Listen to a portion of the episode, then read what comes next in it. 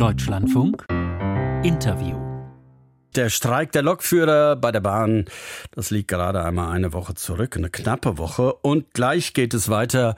Heute liegt in ganz Deutschland, fast in ganz Deutschland außer Bayern, der öffentliche Nahverkehr weitgehend lahm. Die Gewerkschaft Verdi hat zu einem eintägigen Warnstreik aufgerufen. Viele Busse und Bahnen im Nahverkehr fahren heute also nicht.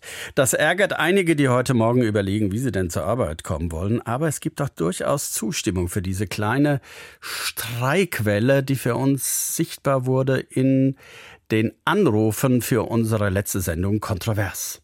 Wir haben in Deutschland schon eines der eingeschränktesten Streikrechte in Europa. Da wäre eher die Frage, ob es nicht mehr Gelegenheiten geben sollte, streiken zu dürfen. Die Politik hat versagt, indem sie zugelassen hat, dass die Gewerkschaftsszene sich zersplittert hat. Es muss dringend etwas geschehen. Für und wieder Streiks, das war natürlich eine Stichprobe. Insgesamt fällt aber auf, in den aktuellen Tarifkonflikten im Moment wird recht schnell zum Mittel des Streiks gegriffen. Gregor Thüsing ist Arbeitsrechtler an der Universität Bonn. Guten Morgen, Herr Thüsing. Guten Morgen. Täuscht dieser Eindruck, dass in Deutschland im Moment ähm, mehr gestreikt wird als früher? Momentan knubbelt es sich, würden wir im Rheinland sagen. Verschiedene Bereiche werden bestreikt und dadurch hat man, gerade weil es Bereiche sind, die von der Öffentlichkeit wahrgenommen werden, den Eindruck, es werden mehr. Ob das sich übers Jahr ausgleicht, ob wir insgesamt dieses Jahr mehr Streiks haben als früher, äh, das wage ich gar nicht zu prognostizieren.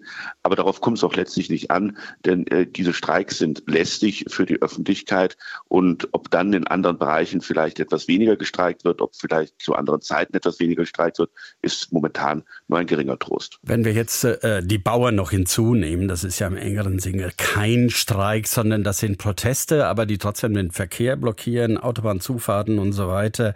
Äh, tut sich da was in der Stimmung im Land? Werden die Deutschen rebellischer, streikfreudiger? Ich glaube, es hängt sehr davon ab, welche Situation wir haben. Die GDL hat äh, das Streikmaß doch sehr strapaziert. Äh, wir hatten äh, sechs Tage Streik im Bereich der Bahn. Das war so viel, äh, dass da die Öffentlichkeit, öffentliche Meinung gekippt war. Man hatte doch sehr deutlich gemerkt, dass zum Schluss dieser Streik auch gegen die überwiegenden Teil der Öffentlichkeit geführt wird. Und das kann eine Gewerkschaft nicht lange durchhalten. Und vielleicht war das auch ein Grund, warum die Parteien dann wieder an den Verhandlungstisch gegangen sind und gesagt haben, der Streik wird früher abgebrochen und wir versuchen es nochmal friedlich. Ähm, das hat aber anscheinend nicht eine solche Ausstrahlung gehabt, dass jetzt in anderen äh, Bereichen äh, des öffentlichen Nahverkehrs man auf den Streik erstmal verzichten würde. Vielleicht ist es auch sogar eine Ermutigung. Wenn die, dann müssen wir auch, weil sonst werden wir nicht genauso ernst genommen. Es ist letztlich ähm, ein äh, Kaffeesatzleserei, äh, warum es jetzt zu diesen Häufungen kommt, aber es sind Häufungen. Steht eigentlich irgendwo geschrieben, Herr Thüsing, dass Streiks in Deutschland verhältnismäßig sein sollen? Das steht in vielen gerichtlichen Entscheidungen drin, denn ein Arbeitskampfgesetz, ein Streikgesetz haben wir nicht. Alles, was wir rechtlich zum Streik wissen, müssen sich die Gerichte aus der Koalitionsfreiheit, die in Artikel 9 Absatz 3 unseres Grundgesetzes normiert wird, herleiten. Das ist eine Norm, die sehr deutungsoffen ist, wo wenig drinsteht. Das heißt, äh, alle Regeln, die äh, aus dieser Grundrechtsausübung und für diese Grundrechtsausübung entwickelt wurden, sind richterliche Regeln. Und da ist eine ganz zentrale Regelung, Streiks müssen verhältnismäßig sein. Das kann man auch plastisch ausdrücken, wie es das Bundesarbeitsgericht vor vielen Jahren getan hat. Da hat es nämlich gesagt, Streik ist eine scharfe Waffe und diese scharfe Waffe muss immer nur das letzte Mittel sein. Und das entscheidet dann immer in jedem einzelnen Fall ein Arbeitsgericht. Ist das verhältnismäßig ja, das oder nicht? Das Problem ist, wie soll das Arbeitsgericht das entscheiden? Wie soll es sagen, naja, so viel Lohnforderung rechtfertigt so und so viele Tage ähm, oder äh, so und so viel äh, Verhandlungsstunden äh, ermöglichen danach so und so viel Streik? Das ist ein Problem, was die Gerichte nicht gelöst haben und die Rechtsprechung ist daher tendenziell dazu übergegangen zu sagen, wenn die Gewerkschaft diesen Streik für erforderlich hält, dann ist er auch verhältnismäßig. Es gibt nur einige ganz wenige äußere Leitplanken, die wir sicher kennen.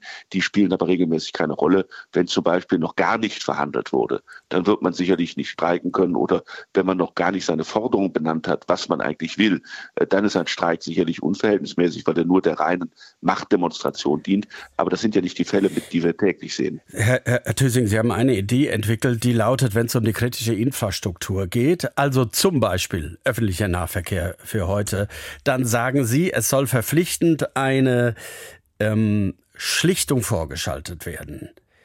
Wie soll das Modell aussehen? Ja, aber ich darf an das anknüpfen, was ähm, ich eben gesagt habe. Das Bundesarbeitsgericht sagt, Streik ist eine scharfe Waffe. Und äh, diese scharfe Waffe darf nicht äh, stumpf geschissen werden, ähm, aber es soll doch sichergestellt werden, dass sie erst äh, gezückt wird, wenn eine friedliche Einigung nicht möglich ist und vor allem, äh, sie darf nicht auf Dritte gerichtet werden. Und da kann man da gibt es ausländische Vorbilder, äh, die Parteien verpflichten zu sagen, bevor ihr streikt, hat jede Partei, Arbeitgeber und Gewerkschaft die Möglichkeit, den anderen zu Schlichtungsgesprächen zu verpflichten. Und dann sind die so lange zu führen, bis ein Schlichter einen Vorschlag macht. Und wenn der dann nicht akzeptabel ist für eine der beiden Seiten, dann darf der Arbeitskampf seinen freien Lauf nehmen, aber erst dann, so würde der Streik sehr weit nach hinten geschoben werden und die Gesellschaft würde weniger belastet werden, ohne dass der Streik seine Wirkungsmacht verlieren wird. Sie haben eben gesagt, es soll äh, dann gelten, verpflichtende Schlichtung äh, vor einem Streik, wenn andere Dritte betroffen sind. Das ist doch fast immer der, der Fall. Oder? Ja, aber ganz unterschiedlich betroffen. Natürlich, äh, wenn äh, bei äh, Mercedes gestreikt wird, dann kriegen Sie Ihren Wagen vielleicht einen Monat später. Ähm, damit werden Sie leben müssen und vielleicht auch leben können. Ähm, wenn aber ein Krankenhaus bestreikt wird, um vielleicht das dringlichste Beispiel möglichster Regelung zu nehmen, dann geht es da letztlich nicht ähm, um Wagen, um Pkw, sondern sogar um Leben. Und da muss man fragen, ob nicht hier wirklich intelligente Rahmenregelungen sinnvoll sind, um diese Belastung der Öffentlichkeit zu begrenzen. Das ist aber auch denkbar eben im ÖPNV, das ist denkbar in Kindertagesstätten und Schulen, das ist denkbar bei der Bahn, überall da, wo wir sagen, das brauchen wir täglich. Wir reden da von der Daseinsvorsorge, vielleicht von der kritischen Infrastruktur. Das sind Bereiche, die sollten besonderen Regelungen unterstellt werden. Also Sie sagen, es soll bei der kritischen Infrastruktur erstmal eine Schlichtung geben. Beide Seiten können das Ergebnis ablehnen. Trotzdem ist das nicht doch eine Form von Zwangsschlichtung? Eine Zwangsschlichtung wäre es, wenn äh, der Schlichter sagen würde, das ist jetzt das Ergebnis und das habt ihr bitte zu akzeptieren. Das wäre mit Artikel 9 Absatz 3 als regelmäßiges Instrument sicherlich nicht vereinbar. Aber hier handelt es sich ja eben nicht um einen Zwang zur Einigung, sondern nur einen Zwang zum Austausch der Argumente, ein Zwang, dem Vorschlag eines Dritten mal zuzuhören. Und das ist kein Eingriff in die Koalitionsfreiheit, das ist eine Ausgestaltung, für die es im, der, im Ausland viele Beispiele gibt. Insofern ähm, haben wir nicht ähm, eines der, der strengsten Streiksrechte der Welt, wie im Eingang äh, ja von einem Zuhörer vermutet wurde. Hier haben wir Regelungen, hier fehlen Regelungen, die andere Länder haben. Dieses Modell dieser Schlichtung, wird das wirklich einen Effekt haben in einer so frühen Phase? Die, die Gewerkschaften werden dazu neigen zu sagen, nein, das so, so schnell lassen wir uns nicht auf ein Ergebnis runterhandeln.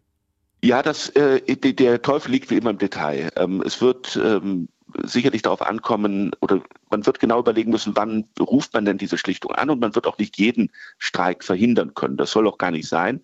Aber ich glaube schon, dass bestimmte Streiks, bestimmte lange Streiks, bestimmte Streiks gerade in festgefahrenen Situationen hierdurch verhindert werden können, weil man eben doch nochmal neue Impulse bekommt, weil man eine Cooling-Off-Period hat, bei der man nochmal nachdenken kann.